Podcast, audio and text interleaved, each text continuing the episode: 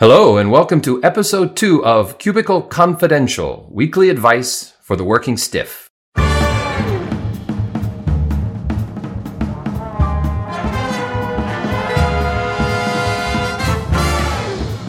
I'm Chris DeSantis, and let me introduce my co-horse. Did you just call me a horse? You just call I me did. a I co-horse. call you a co-horse. Yeah. That's funny. Okay, let's start again. It's funny if you're not the horse. I know, I know, I know, I know. I know. My co-horse, Mr. Chris, Ed. Chris, go ahead and try this again. Okay. Speaker, author, business owner, former tavern owner, and bon vivant extraordinaire, Mary Abajay. hey, Chris, it's nice to see you. So I get it. So you're going to describe me differently to throw me off every week. I love it. I hope to. People, let me tell you a little bit about Chris DeSantis. He is an organizational development consultant. He is the smartest man I know. He's the funniest man I know. And he's the most expensive consultant I know. And you all are getting him for free today. He spends his life helping people solve their work problems. And so that's what we're going to do on the show today, aren't we, Chris? Yes, we are. In fact, uh, today's episode is going to focus on virtual life or the Zoom life. Uh, and yeah, actually, even before we get there, uh, uh, Mary, you, you, you're on Zoom calls. How many of those uh, a day or a week do you do? Ugh, I can't even count. So I am on, well, so there's two different kinds of Zoom things I'm doing. So one is regular business meetings, which I don't know why we have to be on these all the time because in the past we just talked on the phone. So I'm probably on, and then I do presentations and facilitate meetings and I do my work via Zoom, Zoom with this uh, pandemic going on. So I would say I'm probably on Zoom six to seven hours every single day. Wow, that is unbelievable. It's exhausting. And it's one of those things where, you know, on the one hand, it's fun. And by the way, Zoom, love you. Don't know how I would have gone through the pandemic without you. So don't take this as not me loving you, Zoom. Uh, but, you know, it's really hard to do what, what, what you and I do, you know, uh, speak publicly and give presentations on Zoom when you're not really getting the sense of the, uh, of the audience. And I will say, I have seen every Zoom horror show mistake, virtual presentation like problem that there is. And so I'm very excited to be talking about this because I just, I'm so tired of people not having their Zoom game on. Well, it's interesting because you're talking about Zoom fatigue, and and and so in that sense, we'll talk about what that looks like because I think you've got to be experiencing it almost on a daily basis. Um, uh, but you did mention worst experiences. Uh, do you have an example of something that you uh, you saw that was particularly awful? Well, you know, there's been some, uh, you know, I've heard of things, you know, like people forgetting to put on their pants, yeah. uh, or people uh, taking calls in the bathroom and not realizing they were that they had their camera on. Uh, but what I see most of the time are just really bad like bad lighting bad camera angle we i was on a business meeting recently and um and the the someone on the call uh, had the camera she had her cat uh, her little pussy cat on her lap and she had the camera on the pussy cat and she was petting her cat. And her boss was like can you please not pet your pussy on camera? We want to see you. And, and it was so bad. And the woman's like well i don't want to be on camera. So instead we all and everyone in the meeting was transfixed by her petting her pussy cat I think Johnny Carson got sued for that when he did that on TV once. I think he did. But mostly it's just like people just not knowing how to use their equipment. I think that's right. In fact, uh, there's a lot of uh, research on that. We won't go through a lot of the research uh, at this point, but we might not bring it in as it, as this unfolds. Um, in fact, let's go uh, start off with our first question. Love it. Bring it, baby. Bring it.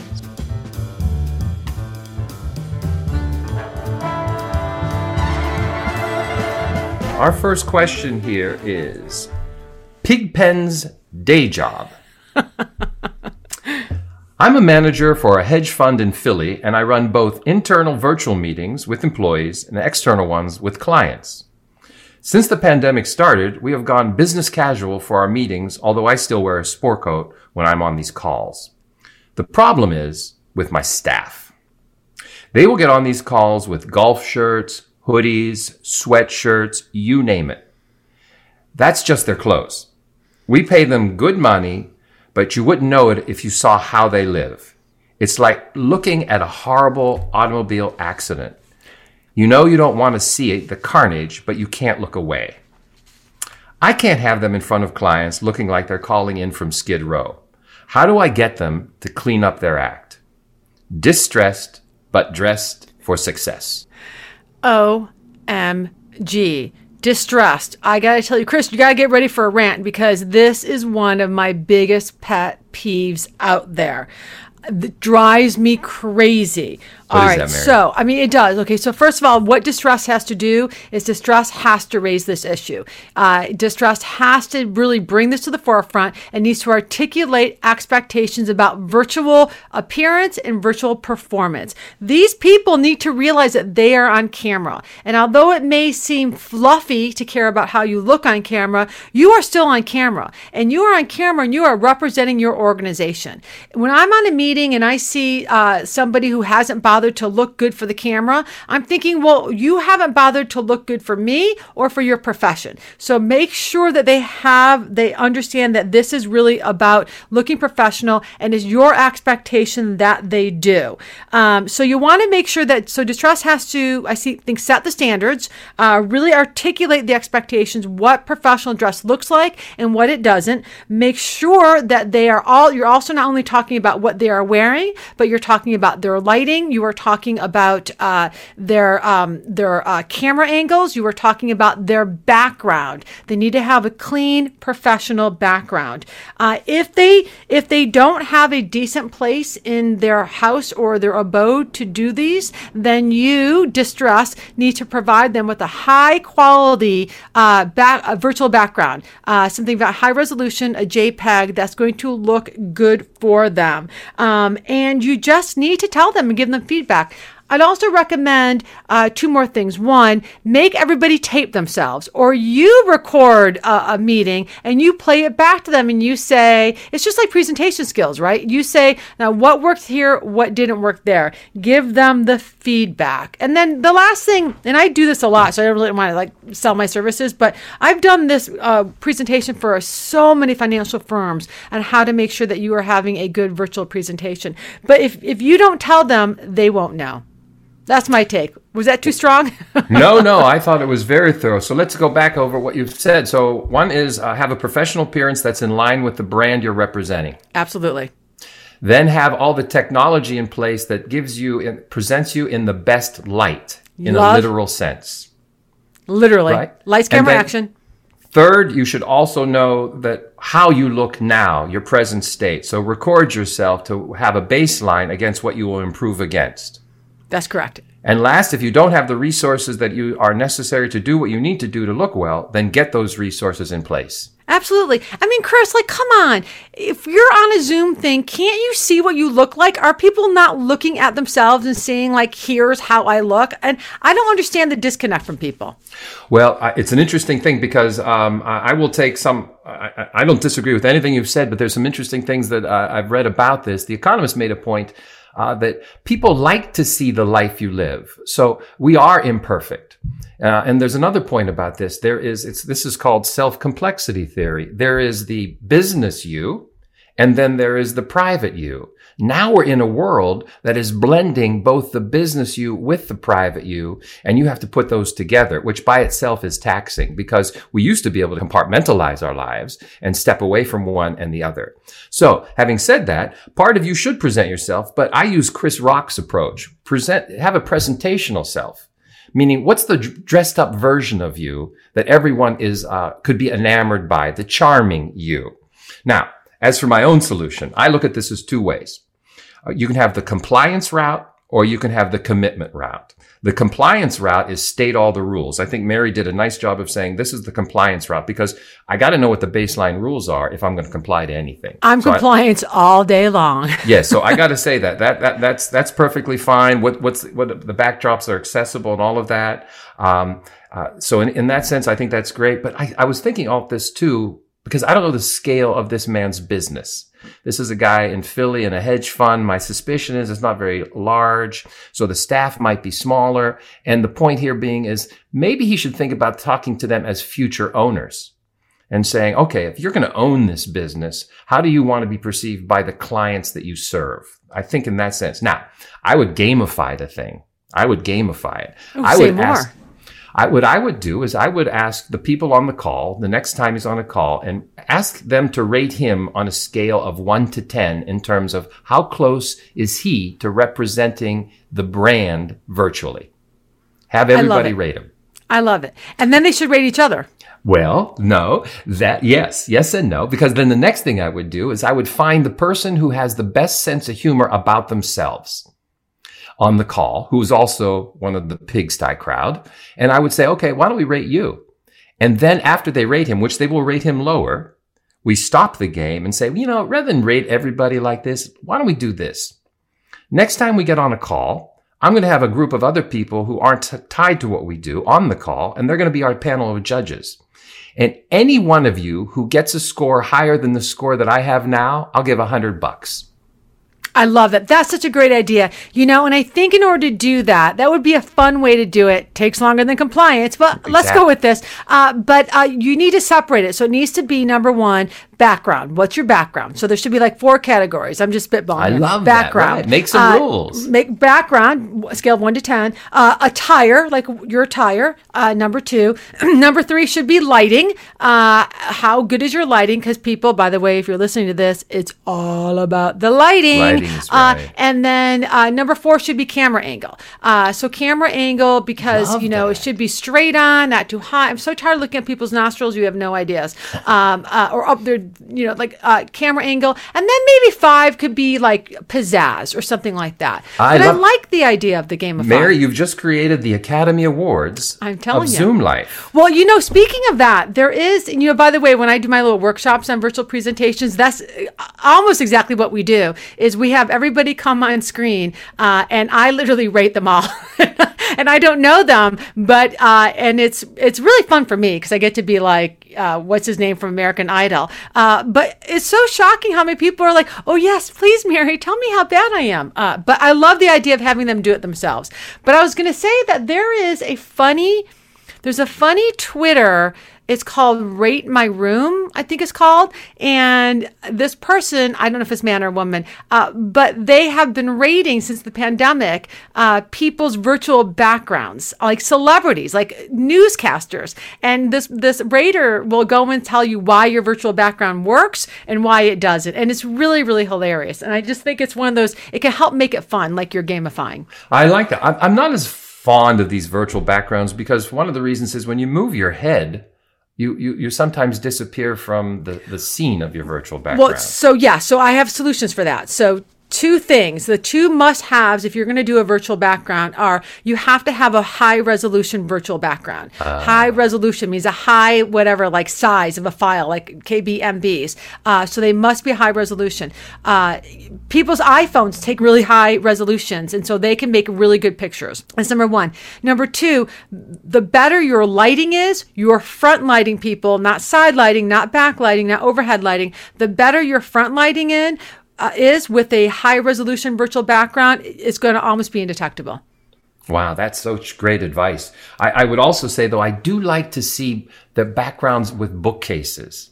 Yeah. Because I'd like to know what they're reading, you know? Well, you know, there's a, there's, by the way, there's a, there's a Zoom for, there's a Twitter for that as well. People are looking at what pe- books people are reading. So if you're going to use a background, if you're going to curate your own bookcase, you know, really be thoughtful about right. what books are on there. A friend of mine who's a publisher for a newspaper, uh, he's a history buff. So he had on one of his bookcases, he had a, a book about Hitler, uh, and it said Hitler really big. And he got all this feedback around like, are you a Hitler fan? And the guy's like, no, because I just study history. Um, and so he moved that, he took that book away, which I thought was really hilarious. But you do have to think about these things.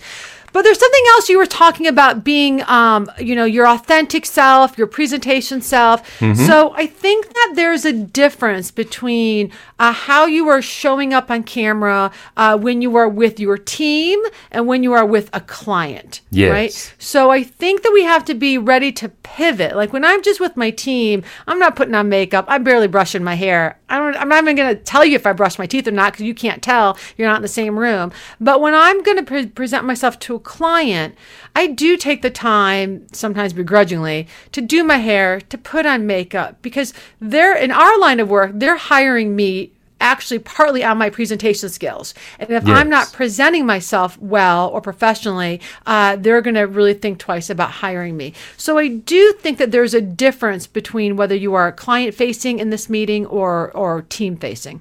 Well, you, you bring up, uh, I, we'll have to move on to the next question. But before we do, I would add one more thing because you've already addressed it is this notion of the judgment we make when we see somebody. Yeah. And we do that rather rapidly. I guess they call that thin slicing. Thin slicing is you take a very small piece of information, visual information, and you make judgment of the other individual based on that information. And I think we are stuck in this two dimensional world of a Zoom call or the equivalent. You are, you are being judged rather rapidly because, which I think often unfairly because they don't get to see the third dimension of who you are. I'm thin slicing all day long, my friend. Thin slice, thin slice, thin slice. And as our brains get more tired from the Zoom, I think we're thin slicing even more. So I, I think I think uh, Pigpen, I think distressed but dressed for success needs to just have a conversation with the pig pen, the pigs in his pen. the pigs in his bed. Oh, okay. Let's move on. We have a, a second question here, and uh, actually, the title for the episode: Hollywood Squares from Hell. Wait, before you get to that, did you ever watch Hollywood Squares? Are you I old enough did. to remember that show? I did. Who was who was always in the center? There's a little trivia question for you. Oh, oh, um, oh, what's his name? Paul Lynde. Ah, very good. Paul Lynde. For, Paul Lynde de Block. Paul, and for those young people, Google it. Go ahead, Chris. Sorry. Yes, he was the uncle on Bewitched. So He was. That's Yes. right. Yes, I love Paul Lynde. Okay, uh, uh, Hollywood Squares from Hell.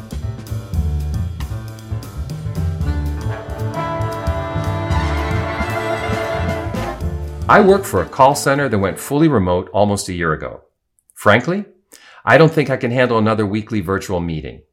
Every week, I'm on a call with 20 other customer service reps. My problem is not only do these calls seem to go on forever, but I could never get a word in edgewise unless I interrupt someone. I'm only one of three women on the team. The others are my boss, who is running the meeting, and a brand new person. I would just love to turn off the image, go on mute, and do other things, but my boss insists we all have to have our cameras on the entire time. I find myself staring at myself more than listening to anyone. How do I make my voice heard without being called the B word behind my back? So, Mary, what do you think? Oh, I love, love, love this question. Okay, so This let me This is muted in Muncie. Muted in Muncie. Muted. I am going to change your life right now. All right. So there's really there's two issues here I want to pull apart. Uh, one of these issues is around meeting facilitation. Right. Uh, yeah, you want to tune on this meeting, and my guess is your meetings were poorly run before Zoom, so they're probably even more exasperated because not only do people not know how to run good meetings in real life, most people have no clue how to run an effective virtual meeting. So you have that side. And then you pull apart uh, from that just the fact that women don't get heard in meetings very often. Uh, so let's talk about that first. So if you are a woman and you're not being heard in meetings, and by the way, statistics say that you're not, and there was even an article recently, Chris, uh, that said women on Zoom meetings are heard even less often. So I don't even know if that's if that's true, but you are going to have to speak up. So I do think you just need to really like me- let your voice heard. You are going to have to do the behavior you don't like to do, which is sometimes interrupting people to be heard. So get comfortable with that on the one side. But on the other side, you know, what I want people to know is that running a virtual meeting calls for a really strong facilitator. Somebody has to really run this meeting, and we know that um, good meetings need agendas. They need appropriate. They need a facilitator. They need to have a purpose, but you also need to use some engagement techniques. So I'm not sure whether she should talk to her boss about this or not yet, but I do want to tell for everybody out there that's running virtual meetings, there are ways to do it well and there are ways to do it poorly. It seems like they are doing it poorly. So we want to make sure that we are finding ways like using the chat feature, uh, doing what I call round robins, or one of my favorite techniques is the hot potato, where we'll be running a Zoom meeting and I'll say, Chris, you know, what's your thinking about X, Y, Z? And you will answer, and then you will hot potato it to somebody else to answer as well. And you have to hot potato to everybody else uh, answers. Uh, or a strong facilitator, it's just like running a good conference call. A strong facilitator will like call people out and make sure that everybody's voice gets heard before most people speak twice. So there's lots of ground rules, things that you can do. I could talk for a year on this, but I think this is much more of a facilitation problem than a Zoom problem. What do you think? Well, I love your advice. Uh, in fact, I would I would take it because I would turn this uh, from a problem to an opportunity for mm. her. Because I think she should go to her boss, but not to go to her boss in a complaint, but the uh, to, but to go to her boss to become the facilitator. Love. I think she should go ahead and volunteer and say, look, let me run this meeting for you. Let, let me put together the agenda, just like you've said. Let me introduce some ground rules. Because I think in statistics on ground rules, if you, if you have an agenda and ground rules, uh, meeting length is reduced by as much as 80%. So it doesn't wander around. Yeah. So I, I love what you're saying there. I, I think it's great to have these check-ins after each agenda item to get make sure that the the introverts get some stage time. I also I would add to your point here, if we can shorten the meeting, maybe we can have a time before the meeting starts officially. I thought this was an interesting point that I read once. Before the meeting officially starts, turn the cameras on 15 minutes before the meeting so people can wander on to the meeting and do all their small talk in advance. And then after the meeting is officially closed, leave the camera on for another 10 or 15 minutes so those who want to stay on and talk can do so. So the formal part of the time is compressed and everyone knows they have to stay on track with the suggestions Mary has made. So in that sense, I think you can, um, I would, one other thing, which I, uh, um, muted in Muncie indicated, she ends up spending time looking at herself. In fact, something like 40% of us, uh, will stare at ourselves the entire time, which is unnatural meaning not unnatural that we would stare at ourselves, unnatural to be put in a situation where we see ourselves talking. Life wasn't like that before unless you sat in front of a mirror. So in that sense, uh, this is weird for us. Um, I think the technology, and this is for the people at Zoom, is that there should be a default mechanism where you can't see yourself, but others people can see you. So there is, by the way. Oh, there is. you I can you can turn, Grandpa. You can turn off your self view. Uh, but you know, you do raise a good point about about stare. You raise many good points. Um, uh, but uh, women are more susceptible to Zoom. I call it Zoom gloom, uh, mm. the Zoom fatigue than men because women tend to actually look at themselves more mm. on the Zoom or the video calls than men do.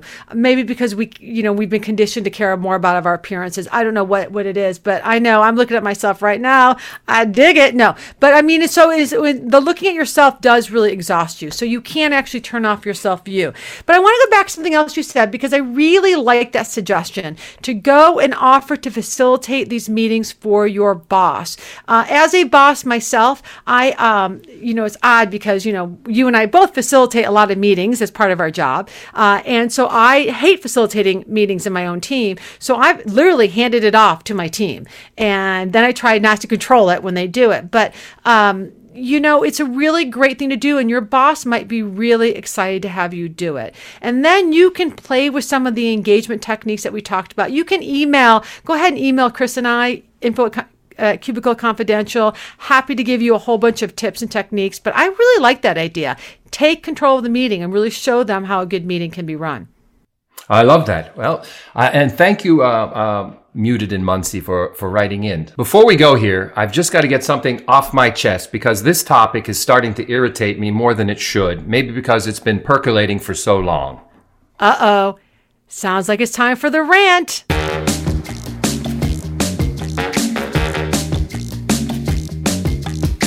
I've always found the virtual cocktail party a tad irritating.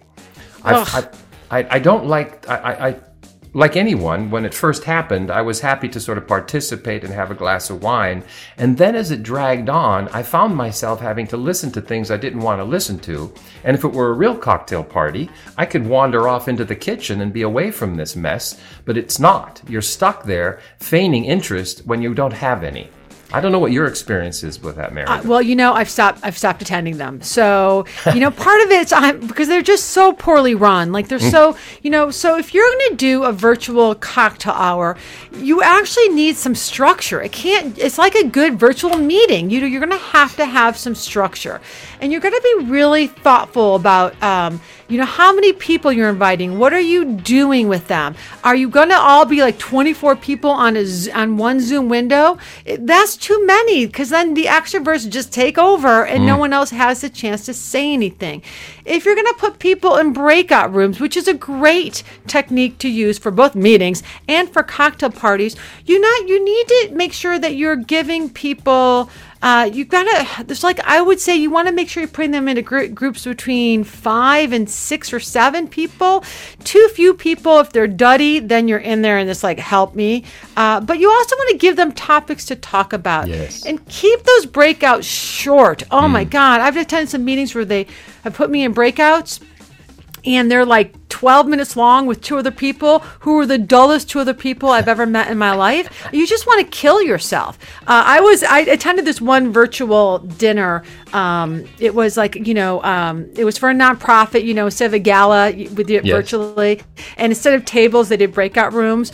And I was at a, in a breakout room with. Did you dress up? pe- no. No, I, I, yeah, no, I'm a, I, you don't want to invite me to your virtual cocktail party. Um, I was in a breakout room with four other people and they were, they all knew each other and they were so dull. And not one of them even asked me who I was. Like it was, it was the worst experience. And they p- kept putting me back with the same people. And it was just, I just got very drunk sitting in my house, uh, uh, on this. So I think you have to be clever. Like, yes. Like I, I will give a plug. One of my senior people on my team is really good at this. So she has designed some really great fun some fun games. Like we played cards against career stone once which is kind of like a cards against humanity. Uh, so make gamify it make it fun make it interesting. Just don't put people in the room and say go talk now. I want us to go back to the office. I, I I want there to be some time in the office. The office is important in the sense that we talk to people about things that aren't necessarily important, but that connect us to each other through the, the small things.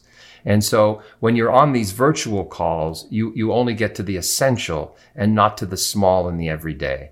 And I think that's what we're missing in, in that world. Yeah, and I would add one more one more tip for people as they're thinking about their Zoom gloom uh, or their Zoom meetings or things like that. Is you know pick up the damn phone. Uh, you know before we didn't we didn't every time I need to see uh, talk to a client I didn't have a Zoom call. I had a phone call. You know every time I needed to talk to a client who was in another state I didn't jump on a plane. You know I picked up the phone, and I think. Uh, doing some balance between all the Zoom all the time, all the video, and the phone can be really, really nice. Um, uh, and I read a really interesting study, I think it was out of Yale, that talked about how people actually can hear emotion better on the phone than they can on a Zoom call. That's why a lot of executive coaches want to talk on the phone. So, you know, give your teammates, your colleagues, your clients, your customers a choice. Don't just assume everything is needs to be on Zoom. I've now instituted Zoom-free Mondays, and unless the hmm. client is paying me big bucks or I'm doing a presentation,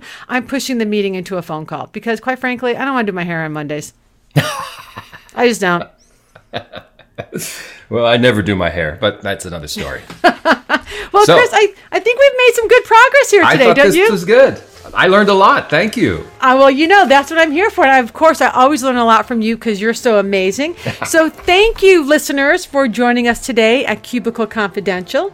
If you need workplace advice, no problems too big, no problems you can tell us too small, email us at info at cubi- cubicleconfidential.com. You can also tweet us at cubicleconfide1 or find Chris and I, Chris DeSantis or Mary Abajay on LinkedIn or Twitter. We're everywhere. We are so easy to find.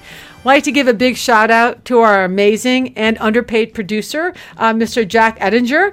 Uh, and, till, and until we see you next week, have a great work week. Be good. Don't get into trouble. But if you do, call us.